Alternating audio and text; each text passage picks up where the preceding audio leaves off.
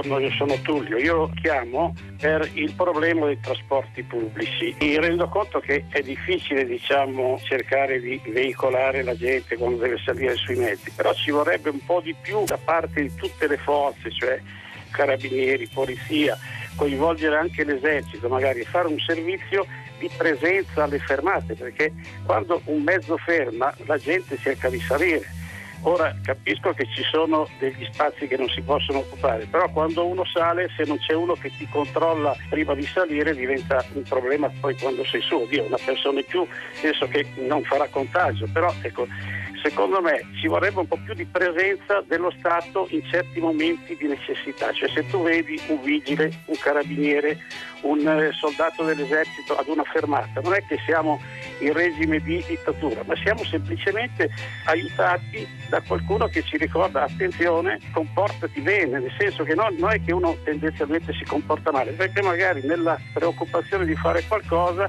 ignori quelli che sono diciamo, le sicurezze. Ecco, io dicevo solo questo perché è importante diciamo, la presenza dello Stato che tu lo vedi che c'è, che ti sta aiutando, capisci? Quindi non so, i giovani per esempio dai 18 ai 25 anni, poi come facciamo ad andare a individuarli non lo so potrebbero per esempio fare un servizio civile obbligatorio, precettati, perché lo Stato è strano, no? anziché aiutarti in certi momenti non ti aiuta. Io ho fatto il militare quando avevo 20 anni, lavoravo e mi ha fatto fare 15 mesi di militare che non servivano a far nulla. Allora bisogna fare le cose utili. I giovani potrebbero dare un grande supporto se precettati e messi a fare dei servizi che lo Stato ha bisogno, capisci?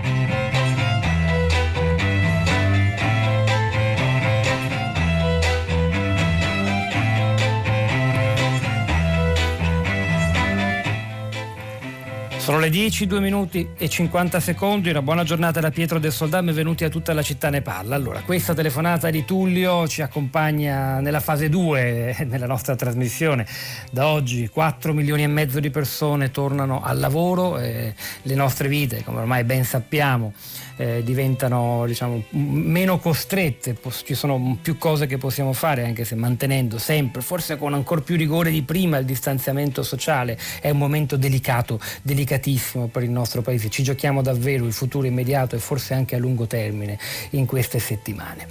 E tu le hai toccato un nodo sensibile, quello che qualcuno ieri sui giornali definiva il, l'anello debole della catena de, di quel sistema che sarà la fase 2, cioè i trasporti. Perché? Perché è evidente che milioni di persone che tornano al lavoro devono prendere un mezzo pubblico più o meno tutti alla stessa ora, all'ora di punta, all'andata e al ritorno, creando delle evidenti occasioni di rischio, rischio di contagio sugli autobus, sulle metropolitane, sui tram, sui treni regionali dove viaggiano ogni giorno, viaggiavano nella fase precedente, nella nostra vita di prima quasi 6 milioni di persone.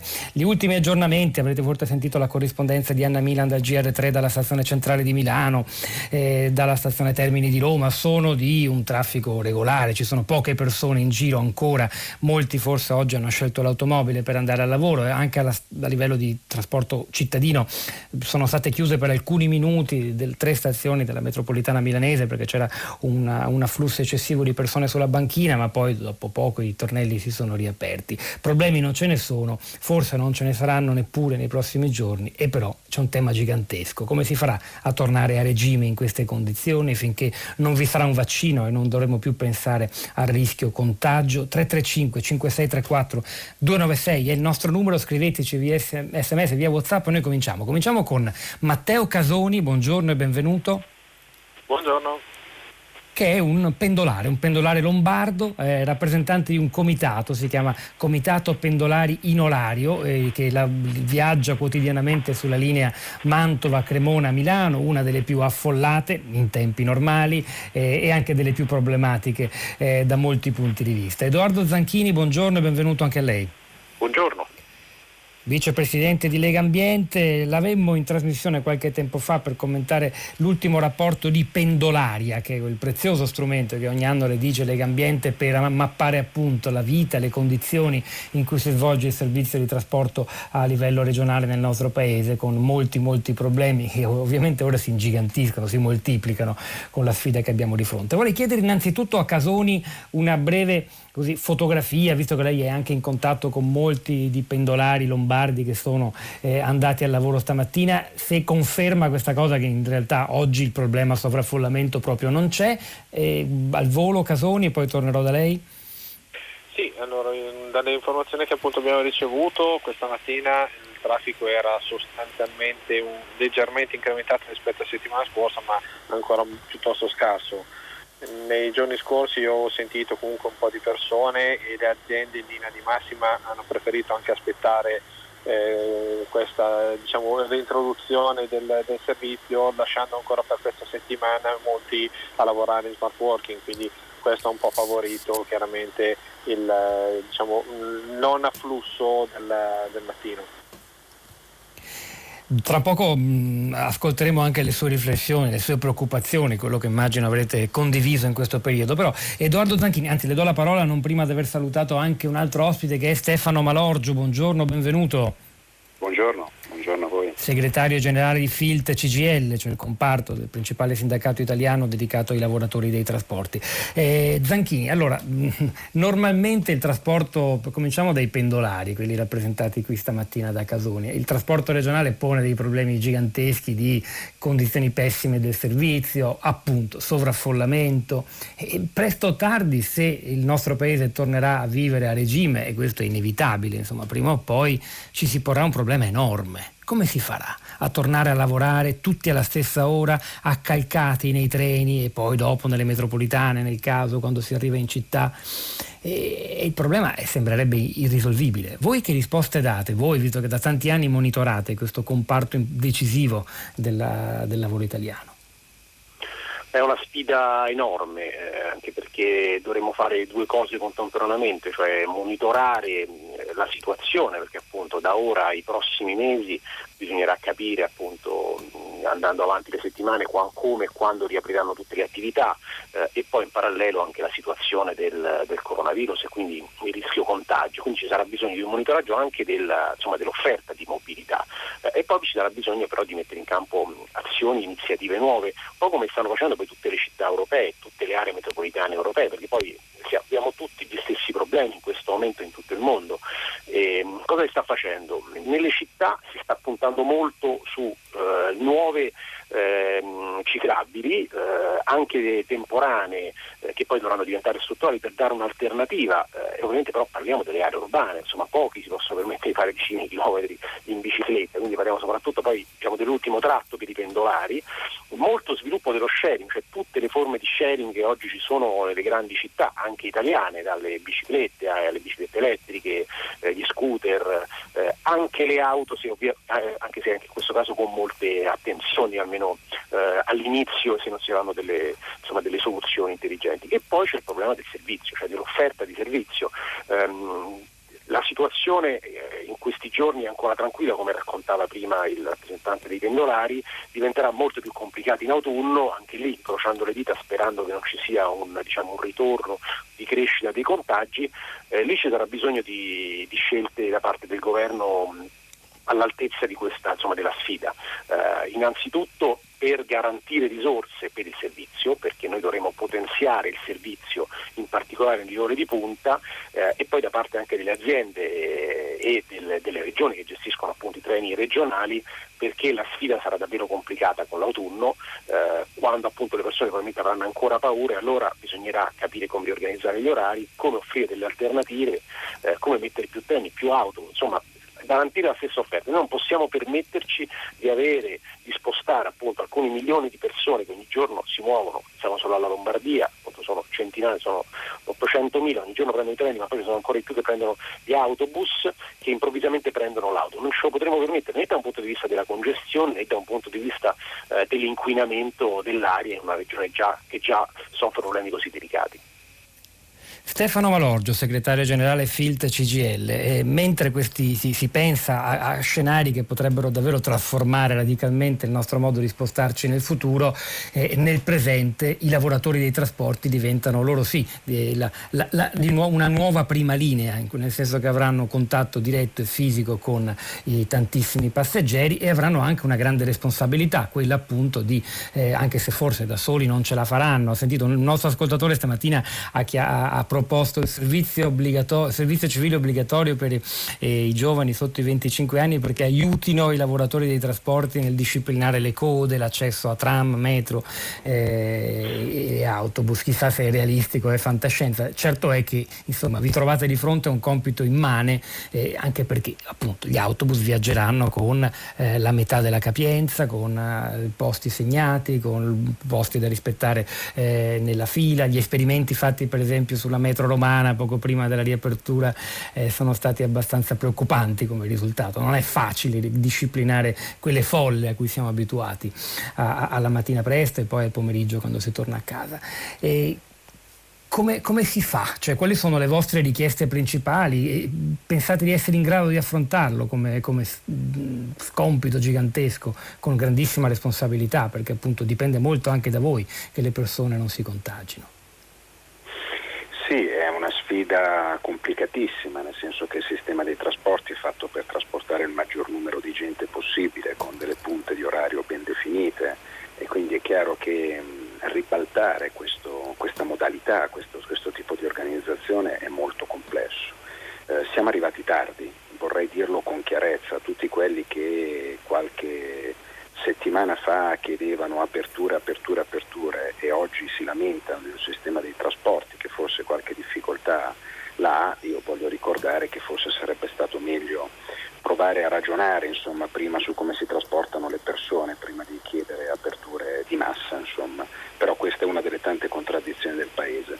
Noi abbiamo oggi del tempo che dobbiamo provare ad utilizzare, le prove di queste settimane saranno evidenti, insomma, ci sarà un graduale e lento ritorno ai mezzi, dobbiamo usare tutto il tempo che abbiamo da qui fino a settembre, che sarà la vera prova, cioè anche il rientro degli studenti e degli universitari, che ricordo essere i primi utilizzatori dei mezzi pubblici, eh, dobbiamo prepararci a quell'appuntamento mettendo in campo tutta una serie di provvedimenti, tra i quali io credo che ci sia il tema dell'uso delle tecnologie, ci sia il tema degli orari delle città, noi pensiamo che le regioni assieme alle aree metropolitane dovrebbero provare a farlo un ragionamento su una differenziazione degli orari, basterebbe che le regioni stesse, lo Stato, i comuni, le scuole ragionassero su una differenziazione degli orari per alleggerire di molto il carico sui mezzi, sui mezzi pubblici. Per quanto riguarda i lavoratori noi abbiamo un grande timore che poi le tensioni che si possono determinare dentro questa situazione si possano scaricare sui lavoratori. Eh, noi questo non lo accetteremmo ovviamente. Noi chiediamo che i lavoratori abbiano delle direttive chiare, eh, che in alcuni casi non ci sono. Insomma, ancora oggi a Roma stamattina mi registravano insomma, delle difficoltà in particolare nelle prime ore della mattina in metropolitana o su alcuni bus hanno, i lavoratori hanno necessità di sapere come comportarsi. Il rischio vero è che ci sia un, un incremento anche delle aggressioni ai lavoratori dentro una condizione di questo tipo. Um, e quindi questo, questo, è il tema vero che stiamo provando a porre, oltre al tema, ma l'ha ricordato prima, delle risorse. Um, far viaggiare mezzi alla metà della loro capienza, addirittura al 60% in meno della loro capienza, eh, richiede di avere risorse adeguate. Senza quelle risorse il sistema salta. Eh, questo è evidente, salteranno buona parte degli introiti da biglietto, quindi eh, c'è un rischio molto forte da questo punto di vista. D'altronde però non vedo altri modi che, per affrontarlo se non provando a mettere risorse nel sistema per evitare poi di intasare le città, in particolare le aree metropolitane, eh, con l'uso dei mezzi, dei mezzi, pubblici. Quindi questo è un po'... Magari anche... Sì, prego, prego, concludo. mi sembra, se posso essere sincero, improbabile la possibilità che veniva adombrata che ad ogni fermata del, del bus ci possa essere una persona. Eh, io credo che vadano utilizzati i lavoratori, anche quelli che non sono dei nostri settori, che non sono ancora rientrati a pieno regime, ehm, per provare a fare alcuni elementi di controllo sempre sotto la direzione delle direttive delle aziende. Io penso che sia impossibile immaginare una militarizzazione complessiva insomma, del sistema di trasporto. Mi pare. È chiaro che qua ci vuole uno scatto di responsabilità da parte dei cittadini. In effetti quell'idea di militari o magari ecco, eh, giovani che fanno servizio civile a controllare ad ogni fermata non piace neppure ai nostri ascoltatori. Paolo da Genova che dice ora che il controllo si sta un poco allentando qualcuno avverte l'esigenza dell'esercito alle fermate. Io trovo sconcertante questa richiesta di militarizzazione denota la grande distanza di molti italiani da un maturo senso di responsabilità. A mio avviso unica via di uscita da questa situazione. E dello stesso tenore un altro messaggio di Fulvio Fulvio, che dice sì vabbè, allora anche un vigile alla fila per il bagno, ma che popolo siamo? Un popolo di bambini che continuano ad aver bisogno della mamma tutta la vita. In effetti questo è, è anche il momento della nostra presa di coscienza e di, di, di presa in carico delle nostre vite, dei nostri movimenti, forse ancora più che nella fase 1, non ci sono più obblighi, non ci può essere una serie di normative che disciplinano ogni nostro singolo gesto. Io credo, questo è il grande messaggio che tutti dobbiamo far nostro. Edoardo Zanchini, nel frattempo, in questo periodo di transizione verso una fase nuova della nostra esistenza, con orari di lavoro nelle città magari diverse, si può pensare a cambiare gli orari dei trasporti, perché eh, per, per, quanto riguarda i treni pendolari di cui voi, regionali di cui voi vi occupate regolarmente, beh, questi hanno per esempio una, sono spalmati lungo l'arco della giornata in una maniera che forse non corrisponde esattamente al bisogno. Dovremmo fare diverse cose. Ehm, la prima è sicuramente eh, intanto spalmare gli orari di lavoro, cioè nel senso di, di, di ragionare di aperture degli orari di lavoro, insomma, dove è possibile, magari dove c'è un ruolo, ci può essere un ruolo per, per esempio eh, del pubblico, in modo da evitare eh, appunto, di concentrare tutta la domanda di trasporti in, in, un particolare orario. Ovviamente c'è un tema di rapporto con i sindacati, però è sicuramente una priorità. Considerate che è molto difficile eh, in poco tempo aumentare l'offerta di servizio con più treni, perché i treni appunto eh, prima di, di, di, che arrivino, escano dalle fabbriche, eccetera, ci vuole tempo, per cui bisognerà lavorare con i treni che ci sono e con qualcuno che si sta eh, comprando. Bisognerà lavorare anche sugli orari dei treni. Se la situazione insomma, nell'autunno diventerà complicata, bisogna pensare anche a una rimodulazione dell'offerta dei treni, perché ci sono degli orari che vengono detti appunto tecnici di morbida, mezzogiorno, alle 2, alle 4, in cui forse spostare i treni verso eh, le ore di punta. Un altro tema su cui bisogna ragionare, eh, insomma, che, che, fa parte un po' della nostra vita di questi giorni, che insomma, ci siamo un po' accorti questi giorni, è che le nostre città, le piazze, anche le piazze intorno alle stazioni, eh, hanno, avranno bisogno in qualche modo di aree eh, sicure per le persone, perché appunto alla giusta distanza, e quindi di togliere spazio alle auto per recuperarlo per ognuno di noi. Eh, in questi giorni ce ne rendiamo conto di quanto siano belle le città senza auto, noi dobbiamo togliere eh, auto dagli spazi urbani per per esempio fare delle piste ciclabili, ma fare anche dei corridoi della mobilità, per cui gli autobus viaggino più veloci, perché appunto c'è anche un tema di autobus, e poi anche intorno alle piazze eh, che portano alle stazioni, perché lì avremo bisogno di distanziare, un distanziamento delle persone che oggi in questi mesi, questi, questi due mesi, in qualche modo le persone hanno fatto, si sono auto-organizzate, insomma io farei anche un, insomma, spezzare anche una lancia insomma, in qualche modo per parlare bene gli italiani, che è vero che eh, insomma hanno tanti difetti, ma in, c'è stata un'autoregolamentazione, un senso di responsabilità molto alto e diffuso nel Paese in queste settimane. L'augurio è che continui questo tipo di attenzione, però mm. se vogliamo avere quelle distanze dovremo riorganizzarci, avere anche dei volontari che in qualche modo possano aiutare per esempio rispetto alla garanzia di queste distanze e poi recuperare spazio dalle auto alle persone perché appunto le piazze, le, le strade della città tornino ad ognuno di noi per la possibilità appunto in questo caso di aiutarci a tenerci a distanza per immagini di, di sicurezza e di, san- e di salute, ma poi in futuro anche appunto per vivere meglio negli spazi urbani. Edoardo Zanchini, vicepresidente Legambiente, grazie, grazie davvero, grazie anche grazie a, a Stefano Malorgio. Ci sta ascoltando Angela Maria Bergantino, buongiorno e benvenuta. Buongiorno, che buongiorno. insegna economia applicata industriale all'Università di Bari ed è presidente della Società Italiana di Economia dei Trasporti e della Logistica. Verrò subito da lei, prima però mi preme di ritornare da Matteo Casoni, l'ospite con cui abbiamo aperto, eh, che da, da, pendolare, nonché rappresentante di un comitato. È interessante il fatto che i pendolari in Italia, in diverse regioni, si siano organizzati negli anni in comitati per far sentire la propria voce, perché si sentono una categoria, e già questo è un passaggio importante, e una categoria che ha grossi problemi che subisce ogni giorno nella vita normale, nella vita di prima, diciamo così, eh, delle, delle, condizioni di, di, di, trasferimento, di trasporto che non sono certo eh, ottimali. Casoni, lei ci ha già detto, i suoi colleghi le hanno raccontato in giro per la Lombardia che in queste ore di primo giorno della fase 2 il problema non si pone ancora. Però guardando ancora e cercando di sfruttare questa nostra discussione stamattina come un momento per elaborare delle idee di lungo respiro, Voi che cosa vi immaginate, visto che ci riflettete da tanto sulla vostra situazione, per il futuro? Cosa preferite? Mettere più treni al mattino nelle ore di punta, come suggeriva da ultimo Edoardo Zanchini, e questa forse è una soluzione più praticabile, ma poi anche magari cambiare i vostri stili di vita, i vostri orari? Lei sarebbe pronto? Ma io penso che le cose potrebbero andare di pari passo, eh, perché sicuramente eh, se si spalma il, l'orario di ingresso delle varie aziende bisogna di conseguenza modificare anche l'orario de, dei treni, come veniva detto ci sono due fasce di, di, di pendolarismo, quello di punta che generalmente corrisponde dalle 6 alle 9 del mattino e dalle 17 alle 20 più o meno della sera e le fasce di morta in cui i treni diventano sostanzialmente un 25% dell'offerta rispetto a quelle di punta, per cui chiaro che se mi viene detto vai in ufficio alle 10 del mattino, sì, però io non posso muovermi alle 8 perché poi alle 10 non ho il treno, per cui eh, le cose eh, devono andare di pari passo perché se eh, viene modificato prima l'orario di accesso agli uffici e poi viene modificato l'orario dei treni, viene comunque eh, fatto un, un collage, un, una sorta di cortocircuito che non va bene. Per cui eh, le cose devono andare insieme.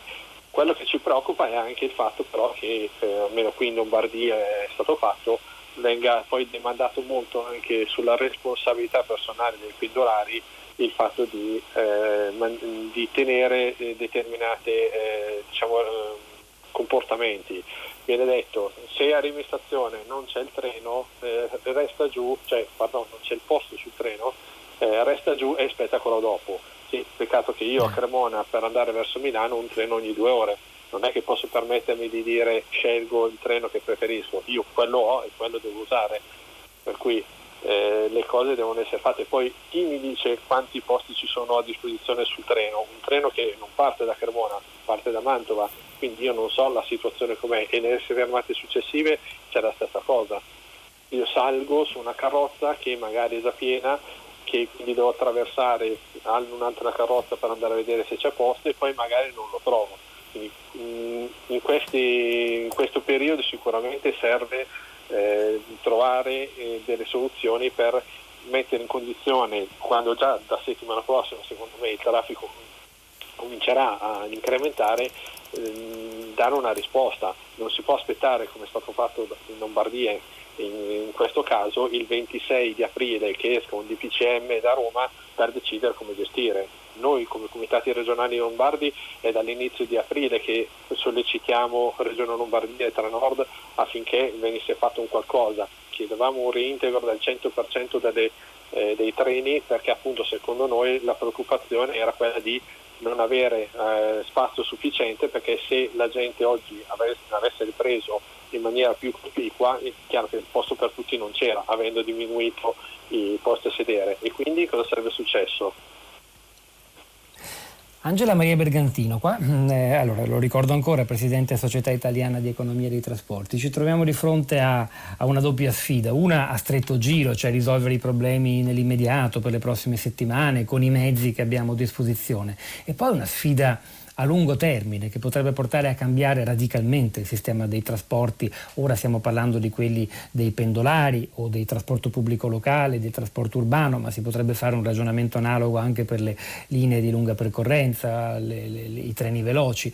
È evidente che se eh, dopo l'estate eh, si tornerà tutti a lavorare, magari facendo uso dello strumento dello smart working ancora per un lungo periodo, quindi magari non proprio tutti, però ci saranno molti milioni di italiani in più che andranno al lavoro, con i primi freddi e la possibilità di una seconda ondata della pandemia che prospettano come verosimili alla gran parte dei nostri scienziati, beh, eh, ci troviamo di fronte a qualcosa di, che, che, che come si gestisce? Cioè siamo in grado di ripensare il sistema di trasporto delle persone nel nostro paese? Eh, eh, purtroppo dobbiamo riuscirci, cioè non, non, non, è ammesso diciamo, non, non, riuscirci. Certamente è complesso, è complesso perché i trasporti sono, come lei giustamente ha ricordato, un sistema e mm, guardare al trasporto urbano non significa trascurare il, il trasporto di accessibilità alla città, come giustamente ha ricordato l'intervento precedente Ehm, bisogna agire anche qui per fasi, devo dire che effettivamente su alcuni passaggi poteva essere opportuno essere già sul pezzo ora. Ehm, una questione sicuramente importante è quella della comunicazione e della capacità di trasmettere le informazioni agli utenti non sapere quanti, quanti, posti sono disponibili in termini di capacità sanitaria, io identifico così la capacità che dovremmo avere sui mezzi, che è diversa dalla capacità fisica a cui eravamo abituati una volta, quindi la capacità tecnica del mezzo, e significa mm, dire, far decidere una persona senza le informazioni a disposizione. Um, un sistema di pannelli o visivi sui mezzi o di un'app ehm, che, che, peraltro già esistono, non parlo certamente delle app immuni o, o di questo genere di sì, soluzioni, ma le app eh, che gestiscono i servizi di trasporto delle diverse società che potrebbero essere integrate e potrebbero comunicare in tempo reale ai cittadini la, il, il, numero di posti disponibili in sicurezza sui mezzi sarebbero sicuramente un intervento ehm, diciamo, utile per la popolazione, utile per i cittadini. Eh, l'idea, mh, mm, diciamo, la, la, domanda mh, mm, dire, deve essere assolutamente gestita attraverso la figura del mobility manager in ciascuna azienda, in ciascun grande ente pubblico, dove mm, dire, queste informazioni possono essere raccolte sulle scelte modali, sulla, sui flussi di persone che devono arrivare presso le aziende, ma ci vuole un coordinamento eh, sovra, ehm, diciamo, al di sopra delle singole realtà aziendali o, o enti perché ehm, è necessario cambiare l'impostazione degli orari di lavoro, cioè fare una, una, gestione della domanda significa questo, perché la rigidità nell'offerta che chiaramente abbiamo sia a livello di mezzi quando parliamo del materiale rotabile, ma anche della rete, cioè non, non ci dimentichiamo che nelle fasce di punta la rete, quindi la capacità di offrire servizi di trasporto su rotaia, era già saturo nel momento diciamo, pre-Covid, quindi l'idea di poter offrire immediatamente servizi aggiuntivi è oggettivamente mm, diciamo, difficile da realizzare. Un altro punto che devo dire non è stato discusso approfonditamente, secondo me è essenziale, è l'idea di eh, cercare di gestire la distribuzione urbana delle merci. In questo periodo sappiamo bene eh, che, che, che, che, impatto aveva sul traffico eh, nel periodo pre-Covid e che chiaramente continuerà ad avere è, è, importante agire su tutte le modalità di trasporto e su tutte eh, le tipologie di trasporto che si svolgono in ambito urbano. Ehm, è importantissimo, ha detto, la comunicazione, cioè l'idea di informare e di rendere consapevoli i cittadini eh, di, del comportamento che va seguito e su questo una campagna diciamo, di comunicazione a livello nazionale sarebbe importantissima, tarata proprio sul settore dei trasporti, cioè su come affrontare lo spostamento.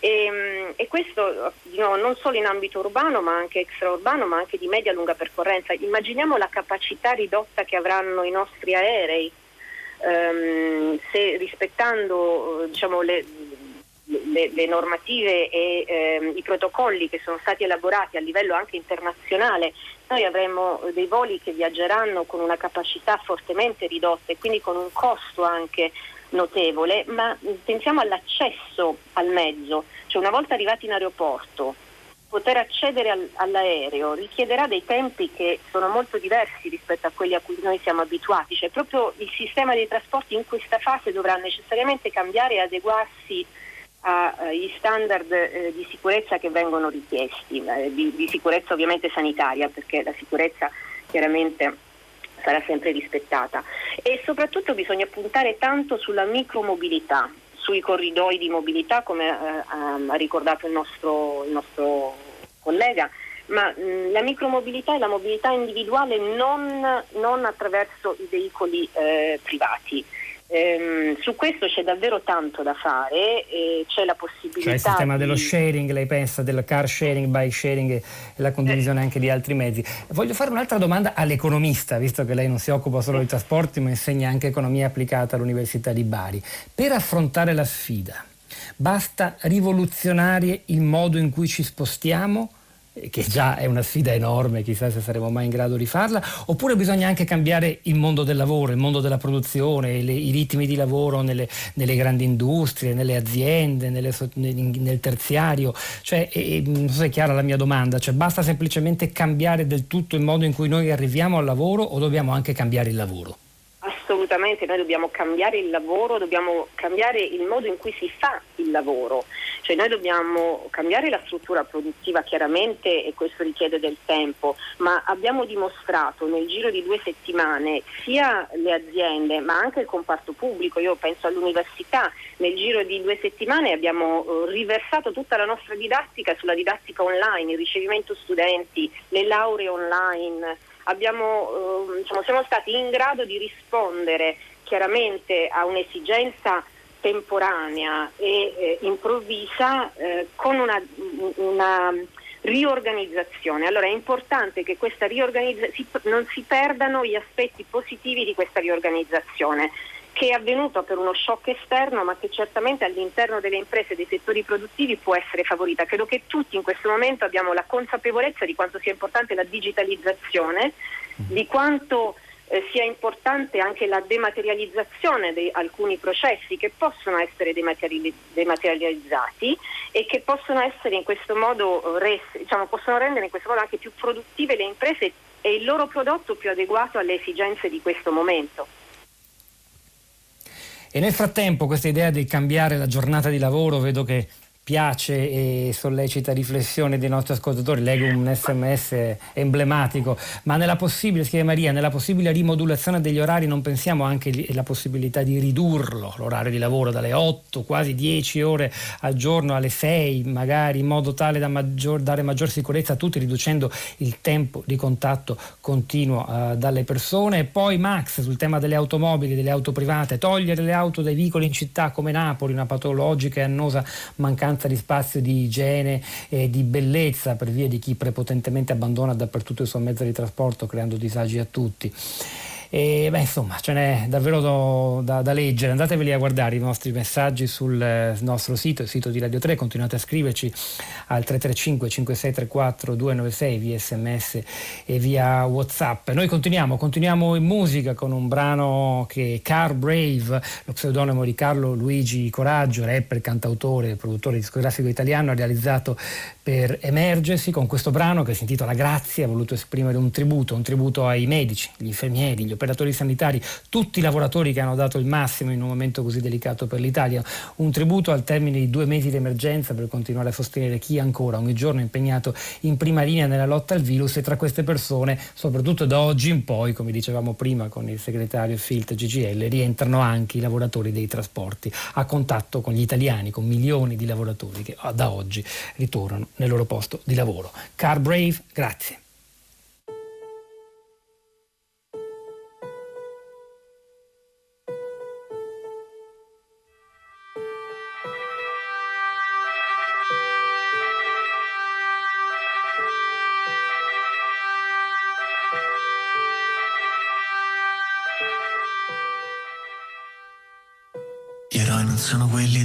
Marvel, ma sono i commessi, le cassiere al supermarket. Sono il panettiere che fa ancora i pancarré. Sono io che resto a casa anche senza di te. Medici e infermieri, anche volontari, che fanno le ore piccole, che fanno straordinari. Siete straordinari, le occhiaie chilometriche, i segni in faccia delle mascherine tatuati. E dai, che se ce la facciamo è grazie a tutti gli operai Che sognano il divano ma che lottano per noi Vogliamo dirvi grazie da parte degli italiani In coro come nel 2006 per i mondiali E ci riabbracceremo. E sarò grato a tutti quei miei compaesani Che non si sono arresi e vanno avanti anche per me, per te, Italia. Ale,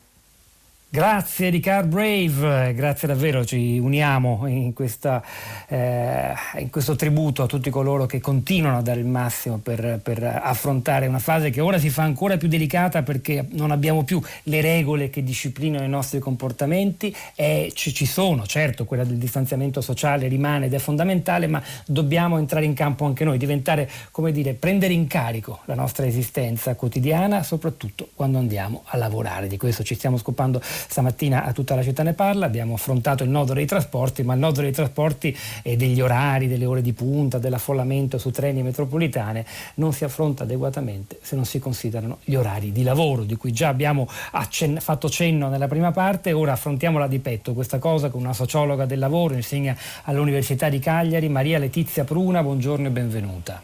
Buongiorno a voi. Allora, lei si è occupata molto soprattutto del rapporto tra donne e lavoro, ricordo proprio uno dei suoi libri uscito per l'editore Mulino che si intitola così. E tra poco verremo anche a questo, come distribuire il carico di lavoro all'interno della famiglia in un momento così difficile. Ma partiamo da questa sfida che eh, sembra quasi fantascientifica. Alcuni ascoltatori dicevano riduciamo gli orari, lavoriamo 6 ore, non più le 8-10, così stiamo meno a contatto, oppure cambiamo completamente. Alcuni vanno a lavorare alle 8, altri ci vanno a mezzogiorno, altri alle 4 del pomeriggio. È possibile che un sistema così complesso come l'economia avanzata di un paese come il nostro possa cambiare totalmente gli orari? Che forse è l'unico modo per evitare le ore di punta.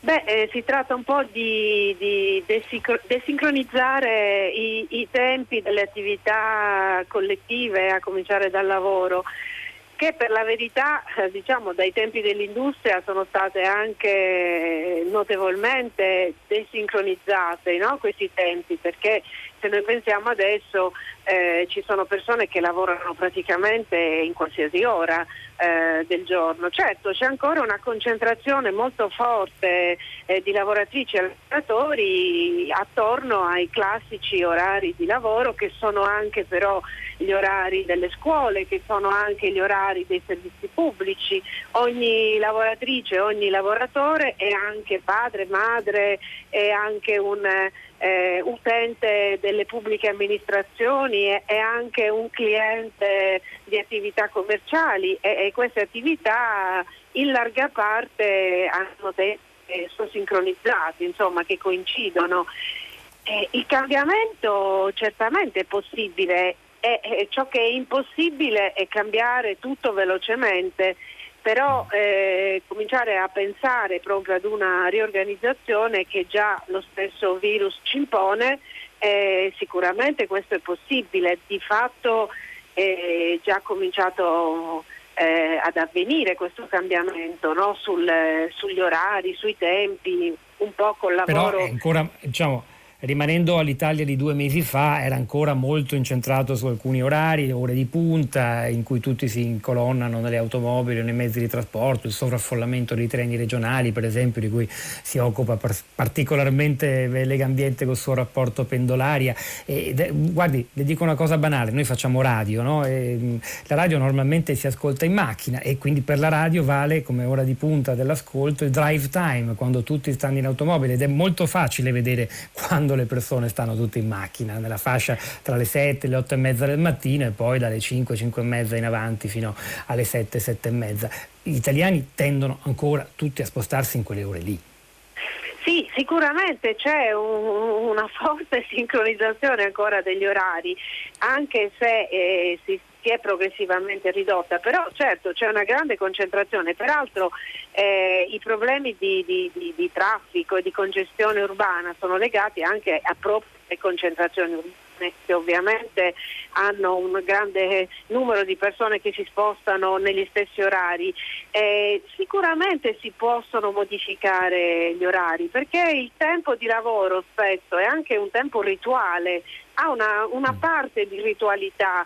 Eh, in tanti uffici pubblici e privati si potrebbe sicuramente entrare tranquillamente due ore dopo eh, uscire due ore dopo per esempio o, o mh, mm, pensare ad altre articolazioni degli orari perché di fatto il lavoro svolto eh, non è necessariamente un lavoro da svolgere in quella fascia oraria anche se naturalmente ci sono dei sincronismi necessari perché le, eh, le amministrazioni pubbliche, le imprese dialogano tra di loro in tempi in cui devono esserci le persone che rispondono no? e che interagiscono ma sicuramente con, eh, con, queste nuove tecnologie è possibile diminuire, ridurre Secondo questa... lei a proposito di nuove tecnologie, molte persone, a cominciare da me, da noi che facciamo radio per esempio in questo momento, immagino anche lei come docente universitaria, stanno sperimentando il lavoro da casa. Questa cosa che è un po' strana, fantascientifica, surreale, non ce l'aspettavamo,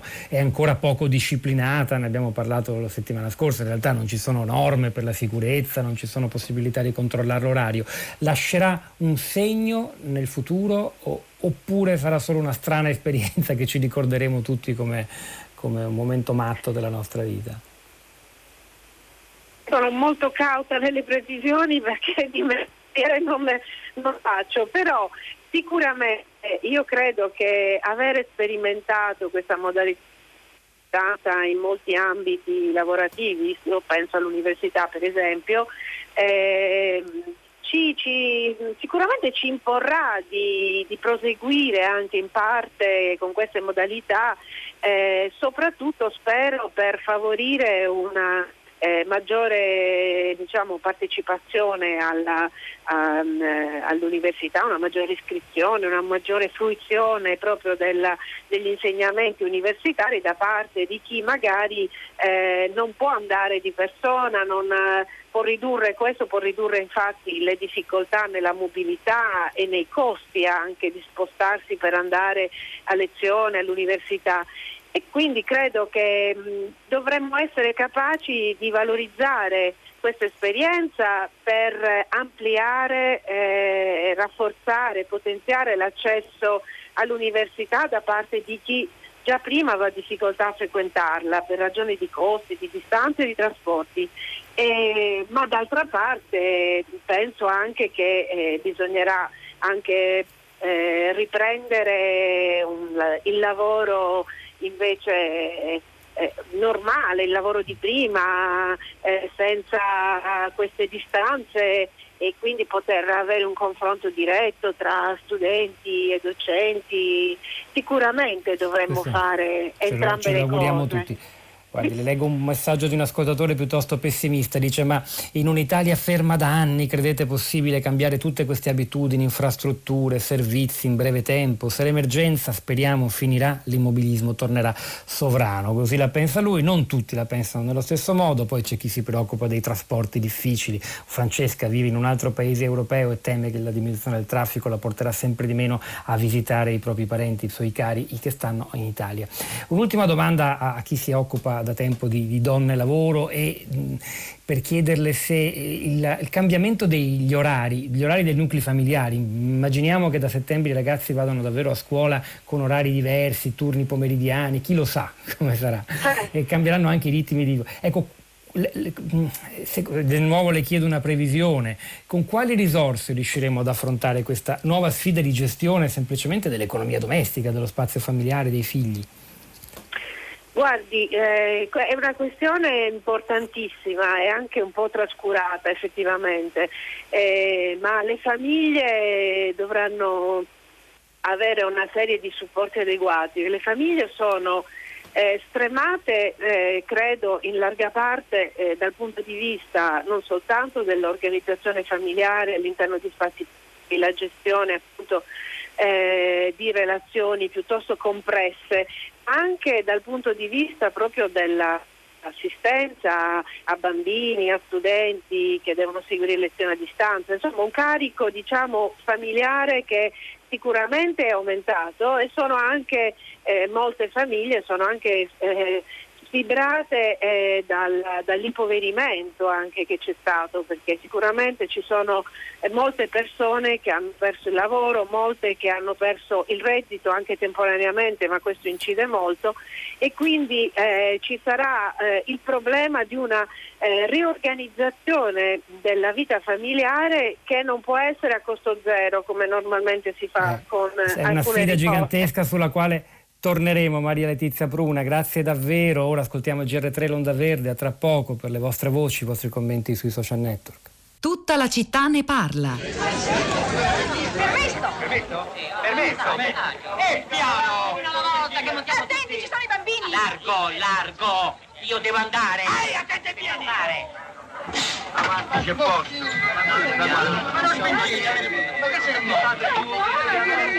Non ve ne mettete lì che mi fate perdere due ore di soldi spicci, non c'ho idea! Avanti c'è posto! Permesso! Permesso, devo scendere! Permesso! Giovanotto, si scende davanti! E come faccio a passare? Lo dite a me! Eh, a chi lo devo dire? A mio nonno! Eh, attenzione! Perché attenzione, io devo scendere? Cambi. Da quanto? Permesso!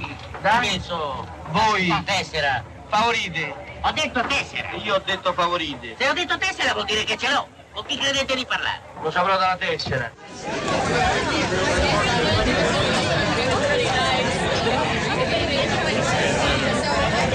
E a proposito di sovraffollamento nei trasporti pubblici, avrete forse riconosciuto la voce di Aldo Fabrizi nei panni di Cesare, un eh, bigliettaio romano che in avanti c'è posto, film di Mario Bornardo nel 1942 nell'Italia in piena seconda guerra mondiale. Scritto da Cesare Zavattini, interpreta uno dei protagonisti appunto di questa storia che vede una povera cameriera Rosella che perde i soldi della pegione, quindi anche il suo posto come collaboratrice domestica, incontra Cesare e in una, appunto a bordo di un filobus, ne innamora, gli dà un figlio, poi subentra un altro, un altro conducente di filobus e amico del bigliettaio Bruno che scompiglia le carte. Era un'Italia molto diversa, certo era un'Italia che si affacciava, in realtà era ancora nel piano della guerra, quindi la ricostruzione era ben di là da venire, però insomma si poneva un problema che chissà forse in qualche modo è- non è troppo lontano dal nostro, reinventarsi del tutto, eh, reinventare il modo in cui ci sposteremo, il modo in cui andremo a lavorare, il modo in cui ci rapporteremo tra noi, mantenendo una distanza sociale chissà per quanto tempo. Sono questi i grandi temi di oggi, a tutta la città ne parla, la concentrazione sui trasporti ha fatto sì che arrivassero molti messaggi eh, interessanti, testimonianze, esperienze, riflessioni sul futuro, immagino che la stessa cosa sia accaduta sui social network, ce lo racconta Cristina Faloce. Cristina. È proprio così, Pietro, buongiorno. E, e anche nei social network appunto sono arrivati moltissimi messaggi a mm, ribadire che eh, l'Italia del 42 non era poi così lontana, effettivamente il problema dei trasporti è davvero universale. Allora su Facebook, nella nostra pagina, cominciamo con Rosanna che scrive semplicemente ansia, puntini puntini. Poi Angelo, molto pessimista, scrive poca voglia di rientrare nel tran tran con un virus e polizia in giro. Non capisco gli entusiasmi. Fra 15 giorni tutti di nuovo a casa. Beh, insomma, speriamo davvero di no. Poi Sabrina, si parla di distanza di sicurezza e di perdite. La sicurezza non c'era in quei bus che trasportavano studenti ammassati come sardine eh, con abbonamenti annuali che non saranno rimborsabili, ovviamente. Anche questo sicuramente è un tema. E poi Marta, non ci sono solo i treni per i pendolari, certe province hanno quasi solo bus, questi hanno maggiore possibilità di cambiare gli orari dei treni, però viaggiare semivuoti costa e questo è il problema maggiore. In generale ci sarà almeno a breve un maggior uso dell'auto privata, magari con car sharing, che si può incentivare. Questo richiede anche più parcheggi di scambio. Di sicuro siamo in ritardo e paghiamo le scelte fatte negli ultimi anni, con lo sviluppo dell'alta velocità e poche risorse eh, per il resto. Poi c'è qualcuno che si lamenta dell'autocertificazione perché manca eh, la voce dei congiunti, in realtà almeno quella che ho io del Ministero degli Interni, forse l'hanno aggiornata appunto al volo, prevede anche l'incontro con i congiunti e fa riferimento appunto al decreto del Presidente del Consiglio del 26 aprile. Allora, ci sono alcuni ascoltatori collegati con noi, iniziamo da, con Andrea che ci parla da Roma, buongiorno e benvenuto. Buongiorno a voi tutti. Pronto? Allora Andrea, che ci dice? Sì. Eh no, io sono un, È anche un è in eh, giro? Sì, sono un tassista romano a dir la verità. Ah. Anche tassista. e quindi volevo esprimere il mio punto di vista che potrebbe essere significativo, in quanto il mio servizio potrebbe essere molto utile come vettore di trasporto per ridurre ovviamente quello privato, però non c'è stata, almeno a quel che risulta a me, nessuna iniziativa da parte delle istituzioni locali, eh, Agenzia della Mobilità, Assessorata ai Trasporti, non ci hanno convocato per, eh, per allestire l'automobile come si deve per proteggere e l'autista e i passeggeri con una separazione fisica. Dei posti né darci assistenza da, di alcun tipo né informativa eccetera eccetera. Volevo denunciare lo stato di cose, in pratica è l'arrangiatevi che continua ad esserci intorno al trasporto romano, in pratica. La mia critica è sempre questa, il silenzio dell'assessorato ai trasporti è significativo in tutto ciò. Senta Andrea, le, le, approfitto per fare una domanda. Al di là del sì. problema che riguarda la vostra categoria, che immaginiamo abbia sofferto tantissimo in questo periodo, quanto a quello che diceva all'inizio, il fatto che i taxi possano servire anche per sopperire o aiutare il problema di, de, della congestione, del, del, troppo affollamento sui mezzi pubblici, c'è però un problema di soldi, di prezzi, eh, di quella grande quantità di persone che si spostano in città con i mezzi oh. pubblici, solo una minima parte può affrontare quotidianamente la tariffa di un taxi. Oh, ovviamente, ma qui andava affrontato ben prima un piano che potesse calmierare anche le tariffe venendoci incontro, cioè se il servizio pubblico taxi è tale deve essere inserito in un piano di servizio pubblico ad esempio aderendo come eh, ante quantificazione di costi e gestione ad esempio al cartello dell'ATAC, perché se è vero che noi siamo servizio pubblico, abbiamo garantito un servizio pubblico comunque anche in stato d'emergenza, esponendoci personalmente, no? Anche se con turni ridotti, non vedo perché non possiamo essere altrettanto salvaguardati dalla stessa visione di servizio pubblico. Cioè, è, è molto interessante Andrea, la ringrazio. Ho Va capito, bene, la ringrazio, un bacio. Grazie un davvero. Grazie, ci spostiamo da Roma a Como. Alexia, buongiorno. Buongiorno. A lei la parola, che dice? Come va lì? Io, eh, qui insomma, già, già in periodo pre-Covid non era molto molto sana la situazione perché spostandoci tutti su Milano, ovviamente i paesi intorno all'Interland milanese si spostano su Milano e non è eh, neanche tanto la distanza quanto proprio il disservizio. I treni strapieni a volte tolgono dei vagoni, quindi ci si trova tutti stipati al limite della, della sicurezza e poi eh, ritardi, eh, cancellazioni, incidenti. Mm, si calcola poi che bisogna sincronizzare treno più due metropolitane le variabili di arrivo in ufficio in orario sono veramente rarissime, con poi il problema di dover recuperare la sera le mezz'ore magari di ritardo accumulato e con il rientro a casa a orari assurdi, quindi per anche una gestione, chi ha una famiglia diventa veramente problematico. Eh già, e chissà che accadrà appunto se si cambieranno davvero gli orari, gli orari delle scuole, gli orari di accesso al lavoro, una grande, una grande sfida come dicevamo poco prima, poco fa con la sociologa Maria Letizia Pruna. Andiamo a Treviso, Maria Cristina, buongiorno. Buongiorno, anch'io volevo tornare su questa questione dei, degli orari. E lo sì. faccio ripensando a una legge, la legge 53 del 2000, quella conosciuta per i congedi parentali, che ha nel suo capo settimo, nella parte finale, la cosiddetta parte dei tempi della città. E infatti eh, io direi che vanno sollecitati subito le regioni e i comuni per rendere obbligatori questi piani territoriali degli orari Infatti questi, questa legge prevede eh, e incentiva anche la riorganizzazione dei tempi urbani tenendo conto proprio di tutti gli effetti sul traffico, sull'inquinamento, sulla qualità della vita cittadina, degli orari del, di lavoro pubblici e privati, degli uffici periferici, delle amministrazioni, delle attività commerciali, eccetera. Quindi questi soggetti istituzionali vanno messi intorno a un unico tavolo pensando a queste politiche a partire dalla flessibilità degli orari per la conciliazione vita-lavoro. Come ha detto giustamente lei, i genitori con i figli in età scolare in questo momento con le, con le scuole chiuse hanno un sacco di problemi e questo avrebbe anche un beneficio sull'occupazione femminile che oggi è a forte rischio. Quindi questo, questa piani territoriali... È stata chiara Maria Cristina, la devo salutare, grazie. Grazie davvero. Cristina Paloci, di nuovo a te la parola. Su Twitter Costanza, inaugurata la fase 2 in fila sulla tangenziale. Ero quasi commossa. si commuove per poco in questo momento. Allora, siamo arrivati alla fine di questa puntata di Tutta la città ne parla, il momento di Radio Tremondo. Eh, hanno lavorato a questa trasmissione Domenico Ganci stamattina alla parte tecnica, eh, la nostra curatrice Cristiana Castellotti, Cristina Faloci, Rosa Polacco, eh, Piero Pugliese, Sara Sanzi, Pietro del Sole al microfono. Noi vi salutiamo, ci risentiamo come sempre domani mattina alle 10.